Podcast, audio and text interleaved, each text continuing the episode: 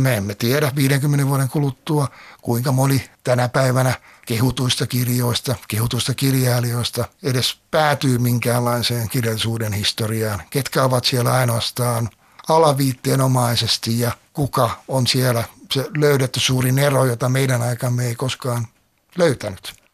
Et mä oon monta kertaa sanonut, että päivälehti kritiikki kirjoittamisen muotona on aika jännittävä siinäkin mielessä, että, että jos itse sanotaan kuka tahansa kriitikko kirjoittaa kymmenen kritiikkiä, niin mä epäilen, että niistä noin kolme osuu kutakuinkin oikeaan. Eli siis mä tarkoitan oikeaan sillä, että jos me katsotaan, mennään 50 vuotta eteenpäin, jolloin niitä asioita joudutaan tutkimaan yliopistolla, mm, mm. Niin, niin niistä päivälehtikritiikistä huomataan, että, että okei, että näissä kolmessa tapauksessa niin, niin hän on löytänyt niin kuin oleellisia seikkoja näistä kirjoista. Noissa toisessa niin kuin hän on lukenut niitä jotenkin päivän kuohun lävitse, eikä ole niin kuin nähnyt sitä, mikä niissä kirjoissa on tärkeää. Helsingin Sanomien kulttuuritoimituksen nykyinen tuottaja, entinen kulttuuritoimituksen uutispäällikkö, journalisti Jukka Petäjä. Tervetuloa Kuusi kuvaa ohjelmaan puhumaan omasta elämästäsi. Kiitoksia. Jukka Petäjä, olet todella pitkän linjan journalisti, Helsingin Sanomien toimittaja ja sitten toimit kymmenen vuotta kulttuuritoimituksen päällikkönä ja nyt tuottajana ja kirjallisuuskriitikkona.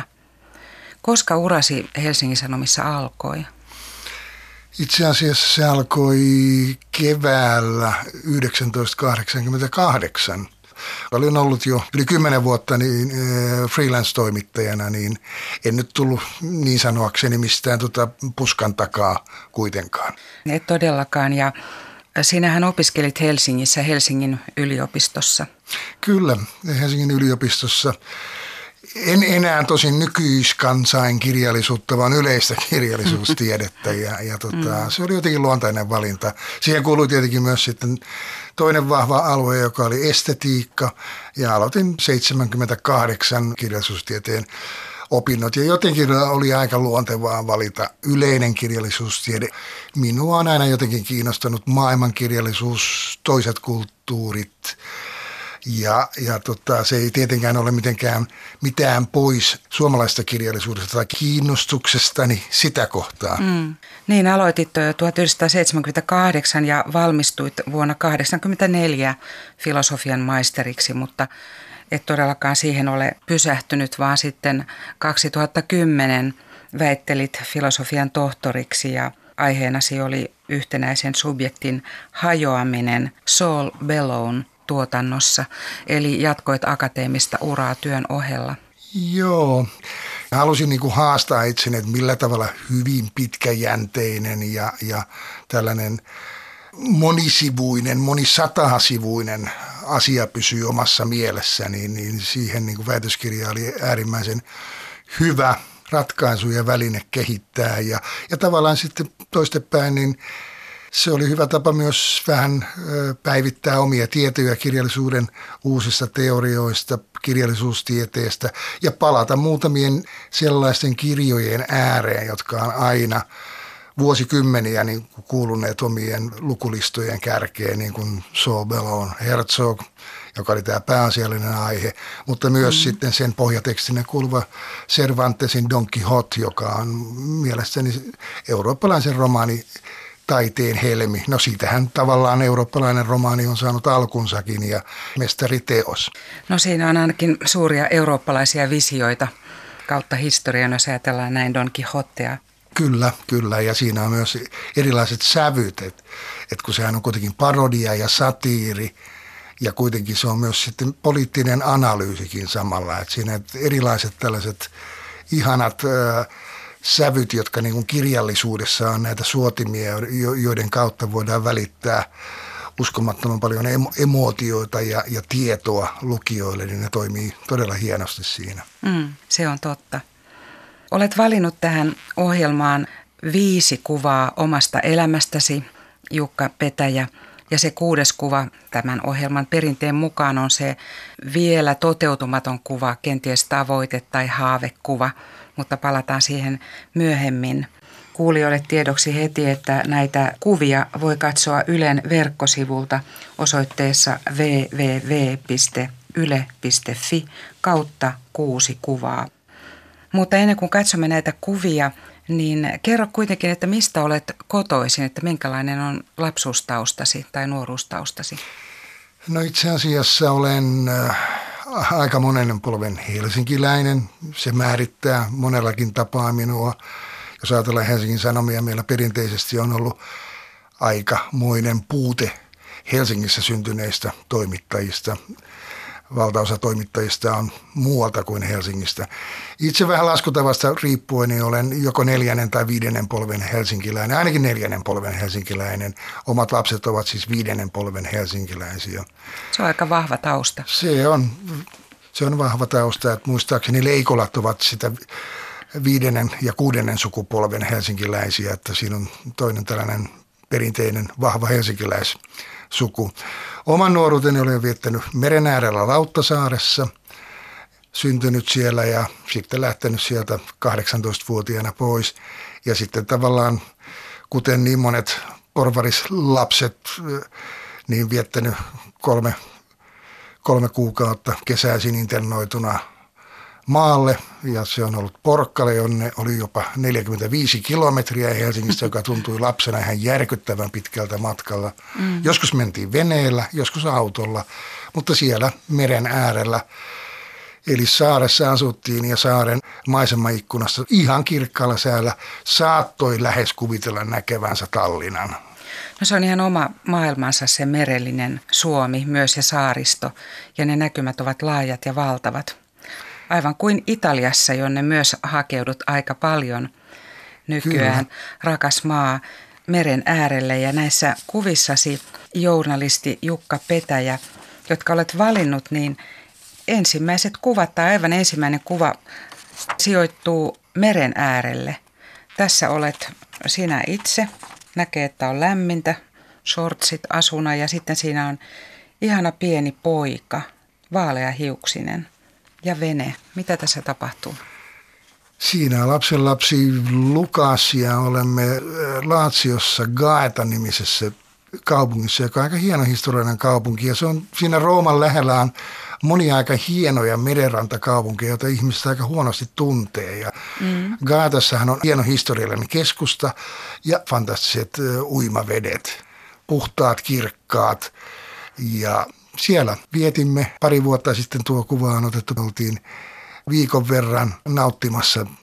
Ja kuka on kuvan ottaja? Se on pikku Lukasin isä. Lukasin isä Ratsvan Haidau. Mm. Ja sinullahan on tietyllä tavalla perhesiteitä Italiaan, koska toinen tyttäristähän asui siellä pitkään. Asui yli kanssa. kuusi vuotta siellä ja opiskeli La Sapienzassa valtiooppia ja on juuri perheeneen nyt palannut sitten tota Suomeen. Sanotaan kiitos tai sitten voimme syyttää Italiaa siitä, että siellä on kuitenkin tulevaisuuden näkymät sen verran huonot nuorille, jos ajatellaan työn löytymistä ja toimeentuloa, että perhe päätti sitten tulla Suomeen ja katsoa, että miten täällä elämä lutviutuu ja miten työtä löytyy. Ja tuntuu löytyvän helpommin kuin Italiassa ja muutenkin italialainen järjestelmä on, että ne, jotka tuntevat esimerkiksi Italian liikenteen, niin, niin voisi ajatella, että italialainen liikenne on äärimmäisen loogista ja selkeää, jos sitä vertaa italialaiseen politiikkaan. niin, niin tota... mm. Se on aika ihmeellinen se liikenne todellakin, että suomalainen, joka ensimmäistä kertaa sen näkee – saattaa kauhistella sitä aika paljonkin, koska se on niin kaoottisen näköistä, mutta toisaalta siellä kaikki kuitenkin sujuu ja siellä mennään eteenpäin ja ihmiset antaa jopa tilaa. Toisin kuin Kyllä. täällä, kun joskus vaan ollaan risteyksessä, Kyllä, kukaan joo, siis ei on tietynlainen niin kuin liikkumisen kulttuuri on hienoa siellä ja, ja siihen se on tavallaan yksi niistä sosiaalisista taidoista, joka italialaisilla on. Niin kuin mulla on ollut tapana sanoa, että – että monissa asioissa Suomi on hieno maa, mutta esimerkiksi niin kuin tällaisissa sosiaalisissa taidoissa niin olemme kehitysmaa suhteessa moniin mm. muihin etelä-eurooppalaisiin maihin. Mutta opimme kovaa vauhtia. Opimme kovaa vauhtia. Hmm. Koska se, että on mukavaa, että arki olisi paremmin kestettävää, että meillä olisi hauskaa, että me viihdymme siellä. Joo. Hmm. Mutta tietenkin, että eihän Italiaa, en mä olisi itse koskaan varmasti Italiaan näin syvälti juurtunut, jos ei asialla jälleen kerran olisi ollut joku nainen, eli vaimoni Leena, joka on jo nuorena tyttönä käynyt Perugiassa opiskelemassa ja, ja sitten kun mentiin naimisiin, niin meille ikään kuin Italiasta tuli tällainen toinen, toinen koti, jossa parhaimpina vuosina käytiin 5-6 kertaa ja, ja, ja tota, joka vuosi siellä on käyty, että varmaan toista sataa kertaa kaiken kaikkiaan Italiassa oltu, että se nyt tuntee myös henkisesti, maantieteellisesti, kulinaarisesti, kulttuurisesti siinä mielessä aika hyvin sen maan. Niin, tämä nainen elämässäsi, Jukka Petäjä, Leena Taavitsainen Petäjä on varsin huomattava italianisti ja italialaisen kirjallisuuden suomentaja ja sillä lailla intohimoinen työn kautta syventynyt siihen maahan ja kulttuuriin ja vienyt sinut ja koko perheen samalla mukaan. Kyllä. Oli puhetta siitä, että sinulla on, tai teillä on yksi tytär, joka on asunut Italiassa, mutta sitten on toinenkin tytär. Joo, joka asuu täällä Suomessa ja, ja tällä hetkellä Järvenpäässä. Ja on siinä mielessä hauskasti tässä niin kuin sukutraditiossa mukana, että on gradunsa tehnyt arkkitehtuurista. Minun isäni oli arkkitehti ja minustakin kaavailtiin arkkitehtiä. Pinja, toinen tyttäreni, todella on tehnyt Pihlajamäen suojelupäätöksistä oman gradunsa ja, ja tota, se oli hyvin mielenkiintoinen ja tyytyväinen olen siitä, että molemmat tyttäret on kuitenkin akateemisesti myös olleet kiinnostuneita asioiden pohtimisesta. Ja Eli vanhempi tytär on Pinja ja nuorempi tytär Talvikki Joo. nimeltään. Mutta journalisti Jukka Petäjä, mennään elämäsi toiseen kuvaan, joka sekin sijoittuu lähelle vettä, vaikka tässä nyt vesi tai meri ei suoraan näykään. Mutta niin tässä... kaktuksissa ei hirveän paljon ole vettä, mutta kyllähän kai varastoi jonkin verran vettä. Joo, eli... Se on Sisiliasta sisämaasta, Savoka-nimisestä pikkukaupungista. Niin. Sisiliassa ollaan. Sisiliassa ollaan ja Sisilia on nyt se paikka, jossa on vaimoni Leenan kanssa ollaan varmaan viimeiset 10-12 vuotta oltu vähintään kuukauden verran joka kesä siellä on riittävän kuumaa, siellä on aivan ihanaa merellistä ruokaa, hyvät raaka-aineet. Savoka ja sehän on aika lähellä Taormiinaa. Se on varmaan Taormiinasta noin, jos bussilla liikkuu serventtiineja pitkin, niin parikymmentä 30 minuuttia. Mm. Ja tässä kuvassa, että kuva on aika hauska, että olet itse Jukka Petäjä tuossa kuvan ihan alareunassa. Näyt kyllä hyvin, mutta sitten tämmöinen massiivinen kaktus, onko tämä nyt sitten viljelmä tai mikäli, vai onko tämä ihan luonnollinen? Kyllä se on ihan luonnon, luonnon... kyllä villiä luontoa. Joo. Koska kuvan on ottanut vaimo, niin ehkä siinä on ajatus, kaunis ajatus on se, että, että, että täytyy katsoa, että mikä niistä on kaikista piikikkäin. Kaktus vai minä vai? Elämän ironiaa. Joo, mutta uskon, että Sisilia on inspiroiva ja mielenkiintoinen lomakohde vaikka kuinka monta kertaa, koska se on jo paikkana niin historiallinen, puhumattakaan tästä luonnosta ja kulinarismista, johon ja sitten jos se maan tuoksu on mm. erilainen, se on niin kuin sellainen oltetun maan tuoksu ja tuossa on Etna hyvin lähellä. Ja siellä on ihana tosiaan se vulkaaninen maa, mitä kaikkea se tuottaa, tuottaa ruokaa, kyllä. viinejä. Savokassa on kuvattu monia kohtauksia kummisetä elokuvaan. Siellä on esimerkiksi tämä kuuluisa ensimmäinen avioliitto, jonka Corleone suvun Vesa viettää, joka sitten päättyy kuolemaan tämä, tämä ensimmäinen avioliitto. Ja mm, ne on mm. Savokan kirkossa kuvattu ja Savokan kirkossa on alttaritaulun lisäksi, niin siellä on erilaisina valokuvina, tilpehöörinä, niin juuri kuvaushetkellä otettuja valokuvia. Että ne on itse asiassa siellä laajemmin esillä kuin, kuin uskonnollinen rekvisiitta. Että se on mm, mm. ihmeellinen hybridikirkko se on totta kai katolinen kirkko, mutta muistaakseni olisikohan se vielä niin normanniaikainen kirkko, että siinä vielä tulee nämä eri, eri kulttuuritkin eh, Niin ne kaikki Sisilian kerrokset. kerrokset. Mm. Se Koppolan elokuvahan oli jo, on jo vuodelta 1972. Kyllä. Et siitäkin on niin kauan ja se perustuu Mario Puzzon romaaniin. Kyllä. Niin, miten oma italian kielen taitosi, Jukka Petäjä?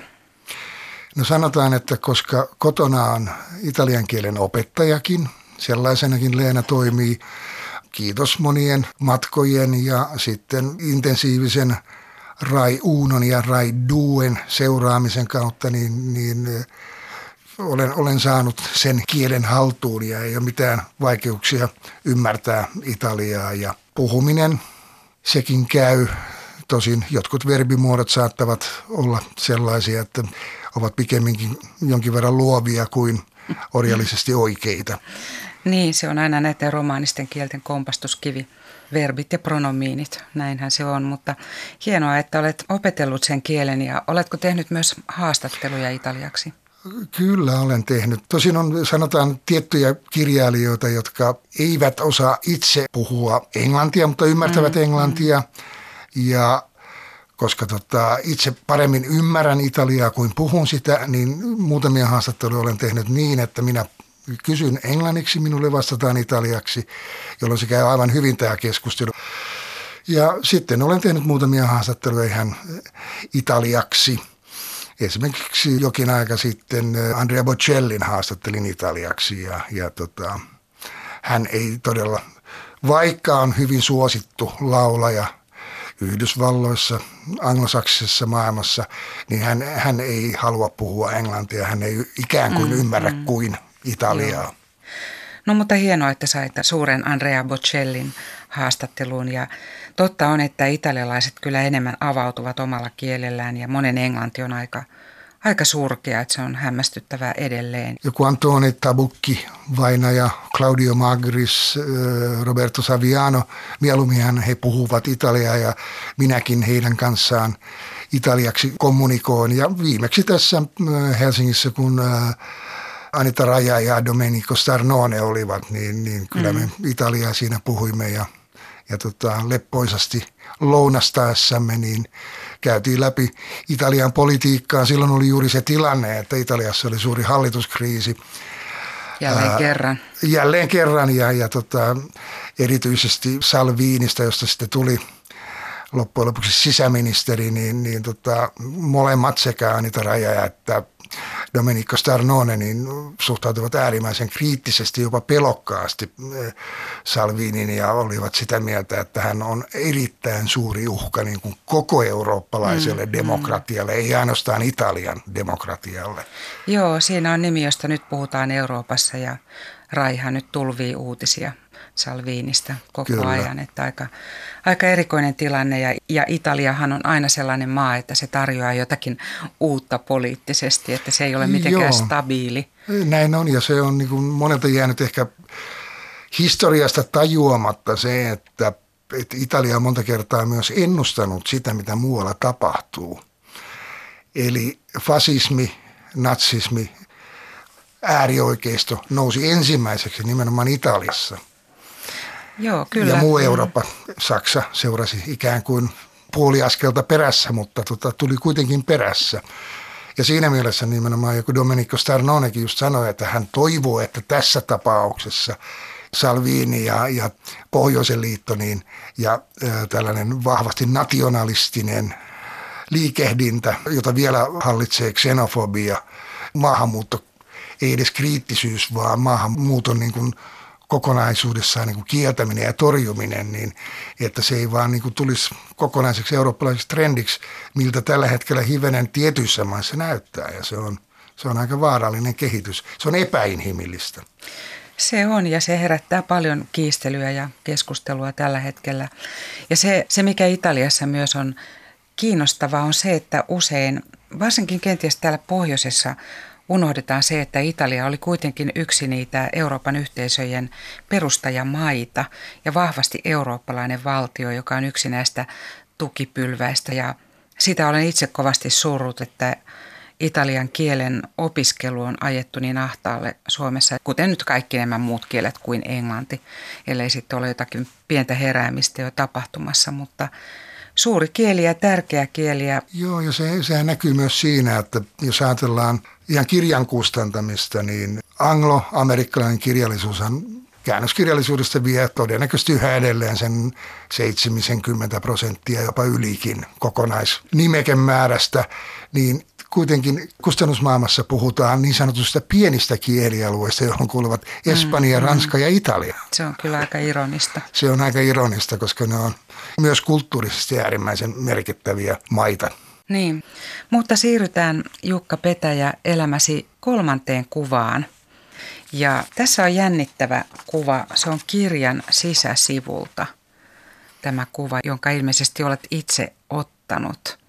Joo, Nooma Meilerin Yön armeijat kirjan nimiölehdeltä. Siihen Nooma Meiler on tehnyt minulle omistuskirjoituksen ja kuinka ollakaan hän sanoi, että saanko Jukka laittaa tähän sen ainoan sanan suomeksi, jonka osaan. Ja siinä se lukee kippis. Ah, tosiaan, kyllä. Norman Mailer, yhdysvaltalainen kirjailija. Hän syntyi vuonna 1923 ja kuoli 2007. Ja Jukka Petäjä, sinä haastattelit häntä ja teit hänestä myös kuolin kirjoituksen. Kyllä. Norman Mailerihän ei suomeksi kovin moni edes ole haastatellut. Ja minäkin sain tämän mahdollisuuden siinä vaiheessa, kun Norman Mailer oli jo kovin iäkäs. Menin tapaamaan häntä Cape Codiin – aluksi Bostoniin ja sieltä taksilla Cape Codiin. Todella hieno tota, talo, jossa Nooma Mailer asui. Ja hän ei nyt ollut enää se nyrkkeilevä, aggressiivinen, vikkeläsilmäinen, ennakkoluuloton ja arvaamaton kaveri, jonkalaiseksi hänet monet muistavat, vaan oli harmaantunut arvokas vanhus ja siitä huolimatta hänen, hänen järkensä kyllä leikkasi aivan hyvin. Tämä oli sitä aikaa, kun hän oli kirjoittanut kirjan, jossa tota, yhtenä henkilönä oli Adolf Hitler. Mm. Hitlerin, äh, Hitlerin linna. Joo. Ja hänen ensimmäinen kirjansa hän oli sotateos, Alastamat ja kuolleet, mm-hmm. josta väitettiin, että se on suunnattomasti vaikuttanut Väinö Linnan tuntemattomaan sotilaaseen. Väinö Linna on sen itse myöntänyt osin, mutta jotkut on menneet niin pitkälle, että ne on katsoneet, että, että siellä on paljon sellaista, jota voitaisiin pitää jopa niin kuin tällaisena lainaamisena tai soveltamisena tai adaptaationa. Että, mm. Mutta kyllä aika, aika erilaisia kirjoja on. Sodan traumoistahan kummassakin on kyse. Ja tämähän oli kirja, jolla Nooma Meiler sitten nousi maineeseen löi itsensä läpi heti, mutta sitten tavallaan se 60-luvun tuotanto teki hänestä sen jokaisessa julkisessa keskustelussa esiintyneen ärhäkkään mielipidevaikuttajan pois Vietnamista. Hän oli kaikissa tavallaan ajoi niin kuin uudistusta ja oli tavallaan sen vuoden 68 hengen ruumiillistuma myös. Mm. Ja tämä kuva, joka on siis tämä nimiölehti, kuten, Joo. kuten sanoit Jukka Petäjä, tässä näkyy Norman Mailerin omistuskirjoitus sinulle. Koska todella 2005 oli tullut tämä suomalaisella nimellä Adolfin linna, kirja, joka käsitteli aika omaperäisesti natsismia ja, ja tota suuria, suuria eurooppalaisia historiallisia taitekohtia, historian säröjä, niin 2005 todella hänen kotonaan olin ja en silloin tiennyt, että ei enää menisi kuin kaksi vuotta ja Nooma Meiler olisi poissa tästä maailmasta, mm, mutta mm. silloin 2005 niin hän siinä kun istuimme hänen hienon talonsa isossa salissa, josta avautui suoraan näkymä sinne Cape Codin lahdelle, niin hän sitten sanoi, että kun Jukka menet takaisin sitten sinne Bostoniin, niin, niin älä mene Amtrakissa sinne auringon puolelle, koska aurinko saattaa vahingoittaa silmiä ja mm. minulle ja sinulle, kun me luemme paljon, niin silmät ovat niin tärkeä elin, että jos me menetämme näkökykymme, niin niin menee niin paljon elämästä, että mene sinne varjon puolelle. Ja minä lupasin toteuttaa hänen toiveensa, ja näin teinkin muuten. Norman Mailer, kirjailija, oli aivan oikeassa. Mutta onneksi nykyään ovat sitten olemassa äänikirjat, jos silmät menevät. Näin on, näin on. Mutta tämä Norman Mailerin se vaikutus, jonka hän teki sinuun, journalisti Jukka Petäjä, kun useampaan otteeseen häntä haastattelit, osoittaa sen, että italialaisen ja muun eurooppalaisen kirjallisuuden ohella Pohjois-Amerikan, Yhdysvaltojen ja Kanadan kirjallisuus on sinua kiehtonut, koska tämä elämäsi neljäs kuva, jonka olet valinnut, Joo. se on varsin hauska. Ja siinä näkyy myös tavallaan se kirjailija, jota tutkit väitöskirjassasi, eli kanadalais-yhdysvaltalainen Saul Bellow, joka eli vuosina 1915-2005. Mitä voit kertoa tästä kuvasta ensinnäkin? Tämä on hauska, kun tämä on pilapiirros, tai mm. ei pilapiirros, mutta karikatyyri. Karikatyyri. Kyllä mm. se on hyvän ystäväni Pekka Vuoren piirros, jonka hän on tehnyt tuohon väitöskaronkkaan. Siinä on Saul Bellow leveä lierisessä amerikkalaistyylisessä borsaliinossa tai italialaistyylisessä, miten se nyt sitten haluaa sanoa. Mm. Ja siinä tuollaisena lehtimieskorttina hänen hattunsa hikinauhassa on sitten minun kuvani ja tällä tavalla minä ikään kuin liityn Saul Bellowhun. Olemme ikään kuin samaa lihaa ja verta tämän Herran kanssa. Tämä on hauska näkemys, tämä Pekka Vuoren näkemys. Kyllä, ja Pekka Vuoren kanssa mä, minä olen varmaan tehnyt kaiken kaikkiaan toistakymmentä vuotta yhteistyötä Helsingin Sanomissa, että sellainen yksi hauska ja hyvin vaativa työrupeama, jota yhdessä teimme, oli tota, vuosittainen kirjallisuuden Nobel-palkinnon myöntäminen. Ja tämä oli siis aikana ennen internettiä, jolloin mm-hmm. kirjailijat täytyy tuntea. Kirjat oli täytynyt lukea. Ei voinut vaan mennä jollekin sivustolle ja katsoa, että mitäs hän on kirjoittanut ja, ja miten näitä kirjoja on arvioitu. Pääsääntöisesti täytyy tuntea nuo kirjailijat. Ja aikatauluhan oli sellainen, että Suomen aikaan noin kello kahdelta Ruotsin akatemian kulloinenkin vakituinen sihteeri ilmoittaa, kuka saa sen vuotisen kirjallisuuden Nobelin. Siinä vaiheessa myös Pekka Vuori oli toimituksessa. Meillä oli TV auki, katsoimme Ruotsin televisiosta suoraa lähetystä. Ja sitten tulee, sieltä sanotaan esimerkiksi Nagib Mahfouz, Egypti. Mm. Kaikki on hivenen huuli pyöreänä, anteeksi mitä. Muistan, että mä oon lukenut hänen Kairo-trilogiansa englanninnoksen, eli jonkinlainen mielikuva hänestä kirjailijana. Ja Pekka Vuori, jolla on kaikista suurin kiire, täytyy aluksi briefata, kun hän lähtee kotiin tekemään kuvaa, jonka täytyy olla viiteen mennessä valmis. Niin, kuvittajan stressi. Ja mm. siinä vaiheessa täytyy keksiä, että mitä sä laitat siihen kuvaan. Sitten mm. ruvetaan laittamaan, että laitat minareetteja, Kairo tällä tavalla. ja ja tota, sitten jotakin. odotamme hyvin pitkään, että telefaksi ruksuttaa ja tuo ne ensimmäiset valokuvat jostain, josta näemme, että minkä näköinen hän on. Mm. Ja, ja siinä vaiheessa sitten usein kello oli ehkä noin 15, niin Pekka Vuori otti taksi Vyökadulle Katajanokalle ja lähti sitten työskentelemään ja sieltä sitten ennen kello viittä taksi ei enää Pekka mukana, vaan kuva ainoastaan mukana toisen kuvan toimitukseen. Ja se, silloin oli varattu taitossa tietynlainen tila, oltiin sovittu sen muoto jo etukäteen. Ja sitten se pamautettiin ja sitten sivupainoon ja aamulla luojan kiitos lukijat eivät tienneet minkälaisen työn ja tuskan takana tuon kaiken sivun tekeminen oli, mutta paljon siihen panostettiin ja kuitenkin kirjallisuuden Nobel ollaan sitten siitä mitä mieltä tahansa, niin se on yksi tällainen niin kuin paraatipaikka kirjallisuudelle näyttäytyä mm. myös sanomalehdessä lukijoille. Olkoonkin, että me kaikki tiedämme, kuinka mielivaltaista yhden palkinnon antaminen yhdelle kirjailijalle on. Ja, mutta Sol Below, niin, josta joo. Tälle polulle lähdimme keskustelemaan myös kirjallisuuden Nobel-palkinnosta, todella on itse tuon Nobelin saanut yksi niistä amerikkalaiskirjailijoista. Ja on, on todella mielenkiintoinen eurooppalainen kirjailija, vaikka amerikkalainen onkin, niin mm. hänen tematiikkaansa on niin risteilevää, syvää ja se rakastava tapa, jolla hän osaa hivenen pilkata meitä ihmisiä, niin antaa hyviä rakennusaineksia ja myös niin kuin pohtia, minkälaiset ennakkoluulot meille itse kullakin on. Koska mm. parhaimmillaanhan kirjallisuus vie – ihmisen sellaiseen maailmaan, jossa ei aiemmin ole ollut. Ja sitä kautta se myös opettaa erilaisuuden sietokykyä, joka meillä kaikilla ihmisillä saisi olla aina vähän mm. parempi. Ja tuo aina jonkinlaisen elämyksen ja oman kokemuksen.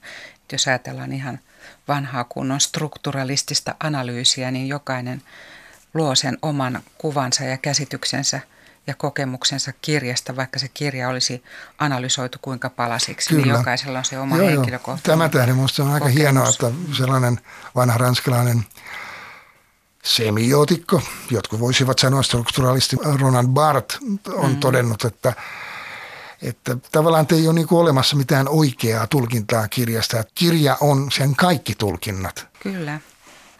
Tässä kuvassasi numero neljä, Jukka Petäjä, niin tässähän näkyy hyvin päivämäärä 26.5.2010, eli tämä oli siis karonkkalahja, kun väitöstilaisuutesi karonkkaa vietettiin vuonna Kyllä. 2010. Eli silloin väittelit juuri Saul Bellon tuotannosta.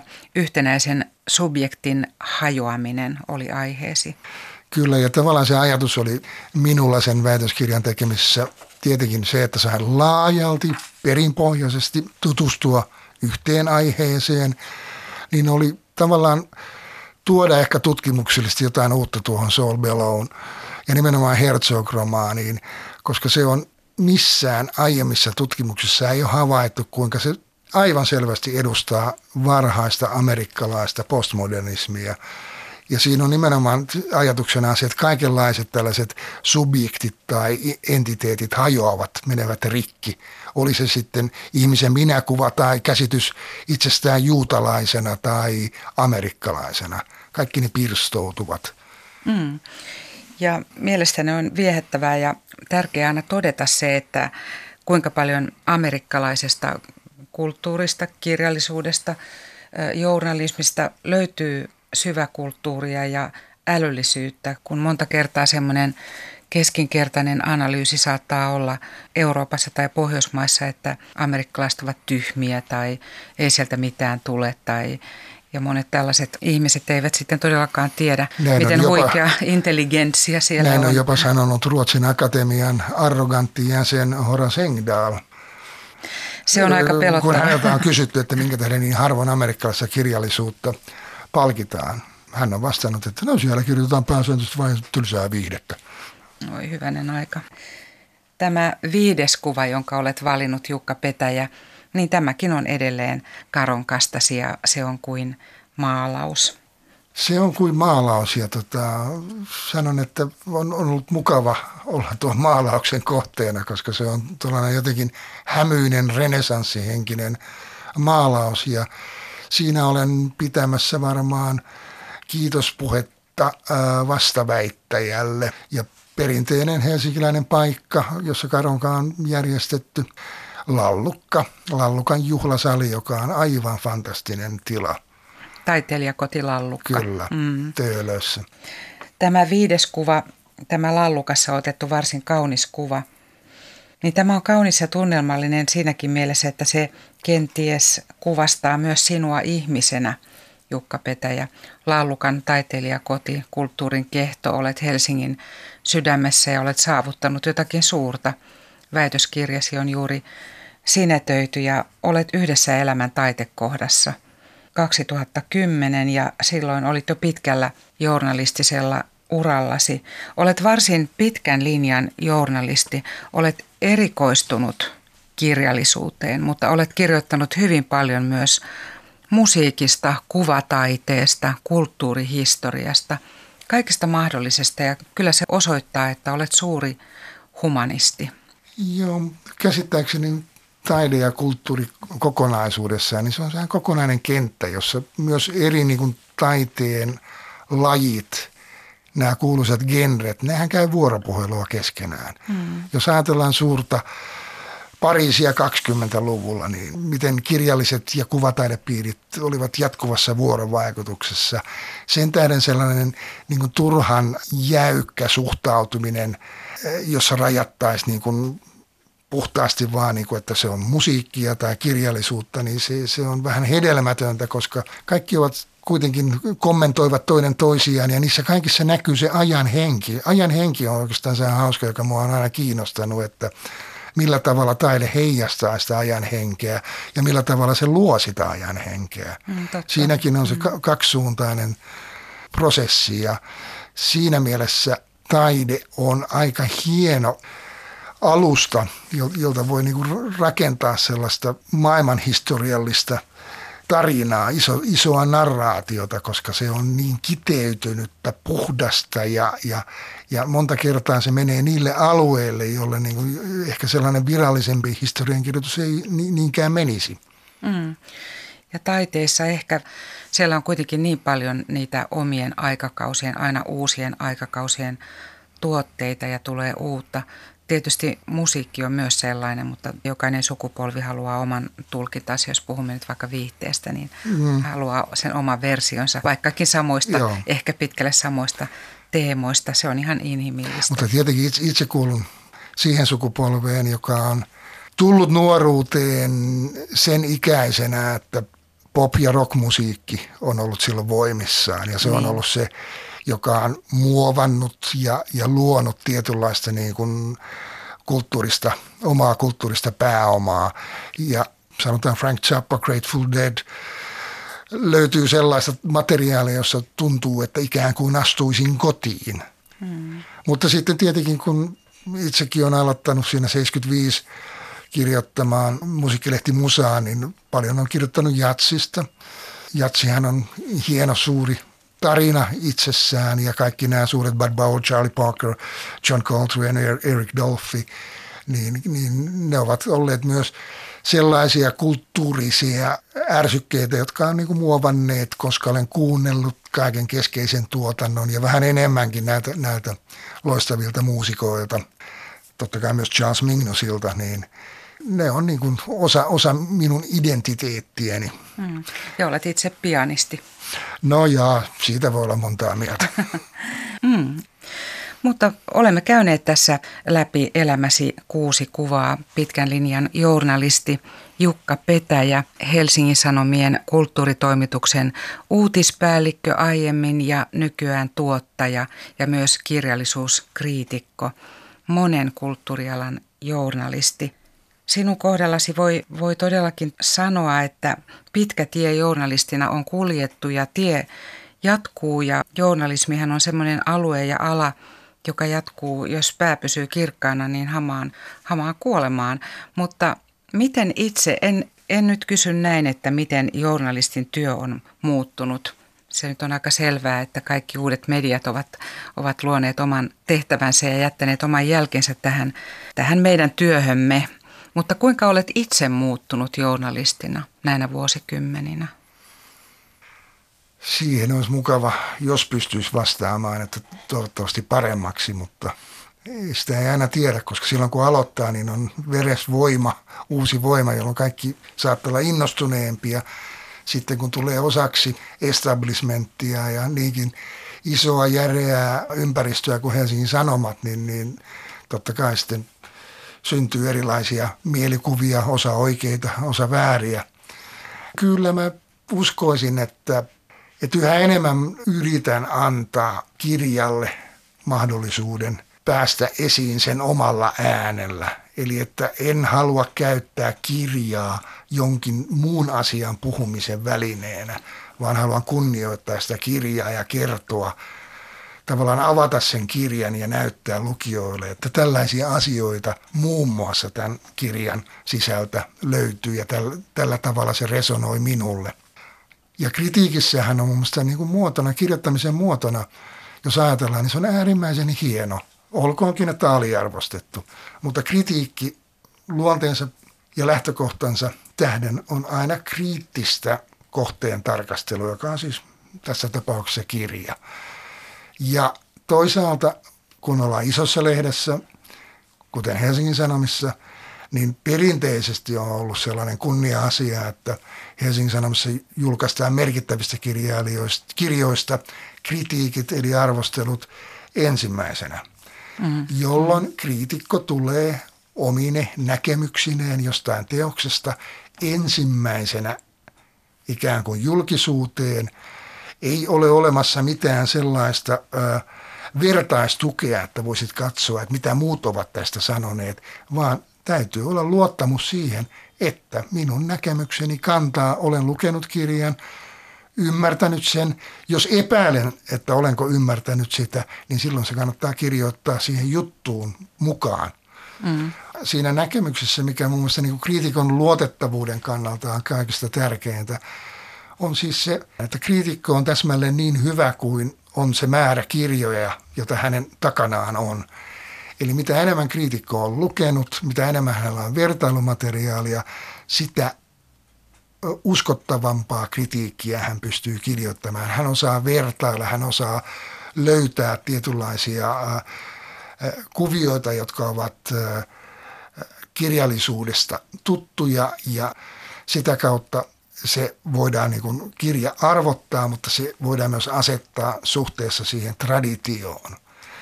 Ja jos on liian ohut lukemisperinne takanaan, niin on selvää, että seilaaminen aika huonosti merkatulla aavalla, karikkoisella sellaisella, voi päätyä mm-hmm. aika huonostikin. Mm. Se on ura tai sellainen ammatti, tehtävä, tämä kriitikon työ, että kokemuksesta ei ainakaan ole haittaa, että, että siinä ikääntyminen on positiivinen asia. Joo, että sanotaan, että ei ole kuten jossain urheilulajeissa, että jossa 24-vuotiaana todetaan, että nyt, nyt ominaisuudet lähtee heikkenemään ja sanotaan, että monta kertaa se on juuri päinvastoin, että ne ominaisuudet lähtevät paranemaan sitä myöden, kun sitä ikää, lukukokemusta – elämänkokemusta tulee lisätä. Mm. Ja varmasti sama pätee myös kirjailijaan, että mitä enemmän hän hankkii elämänkokemusta ja, ja tietoa ja, ja elämyksiä, mutta totta kai nuoruus ja hulluus ovat ihana asia ja nekin täytyy saada kirjallisuuteen pitää, ja kritiikkiin. Täytyy pitää huoli siitä, että myös vanhuus ja hulluus kulkevat käsi kädessä. Älkäämme jättäkö hulluutta vain nuorten yksin oikeudeksi. Olemme katselleet ja miettineet, analysoineet näitä elämäsi viittä kuvaa – Jukka Petäjä, mutta se kuudes kuva on vielä ottamatta. Se on se blanko tai blanka, tyhjä kuva. Kenties tavoite, haave, mikä se saattaisi olla sinun kohdallasi, sinun elämässäsi? No itse asiassa se voisi olla juuri tuolla tavalla, kuten itse sen muotoilit. Se, sehän täytyisi olla joka päivä, sen tarvitsisi olla tuo blankko tai blankka kuva – että ei liian paljon ohjelmoi itseään tai aseta itselleen sellaisia tehtäviä, jotka tekisi pakosta tai sen tähden, että niin täytyisi tehdä, vaan että jokaiseen aamuun heräisi niin, että sen päivän tekee itsensä näköiseksi. Täytyy todella pitää mieli avoinna ja siinä tuollainen niin tyhjä kuva on paras. Mm. Eli pysyä valppaana elämän kriitikkona aina. Kyllä, koska analysointihan on mukavaa, koska analysoimalla me myös löydämme oman paikkamme. Mm. Jukka Petäjä, kiitos tästä kiintoisesta hetkestä, tästä keskustelusta elämäsi kuuden kuvan ympärillä. Kiitos, oli mukava olla täällä ja tähän loppuun voisin sanoa, kuten joskus olen sanonut tuolla Helsingin kirjamessuilla, jossa paljon haastattelen kotimaisia kirjailijoita, että rakkaat, rakkaat, kuulijat, muistakaa, lukekaa, sillä jos ette lue, päivänne ovat luetut.